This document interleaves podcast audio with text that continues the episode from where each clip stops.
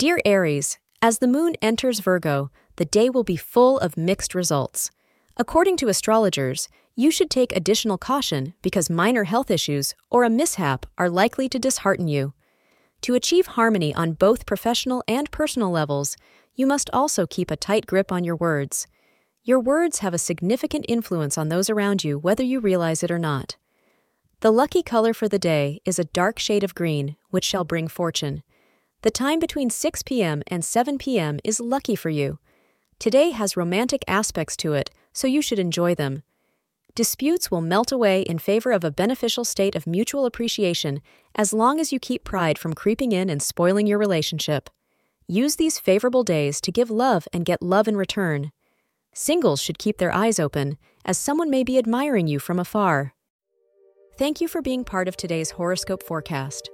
Your feedback is important for us to improve and provide better insights. If you found our show helpful, please consider rate it. Your support helps us to continue creating valuable content. Thank you for being here and see you tomorrow.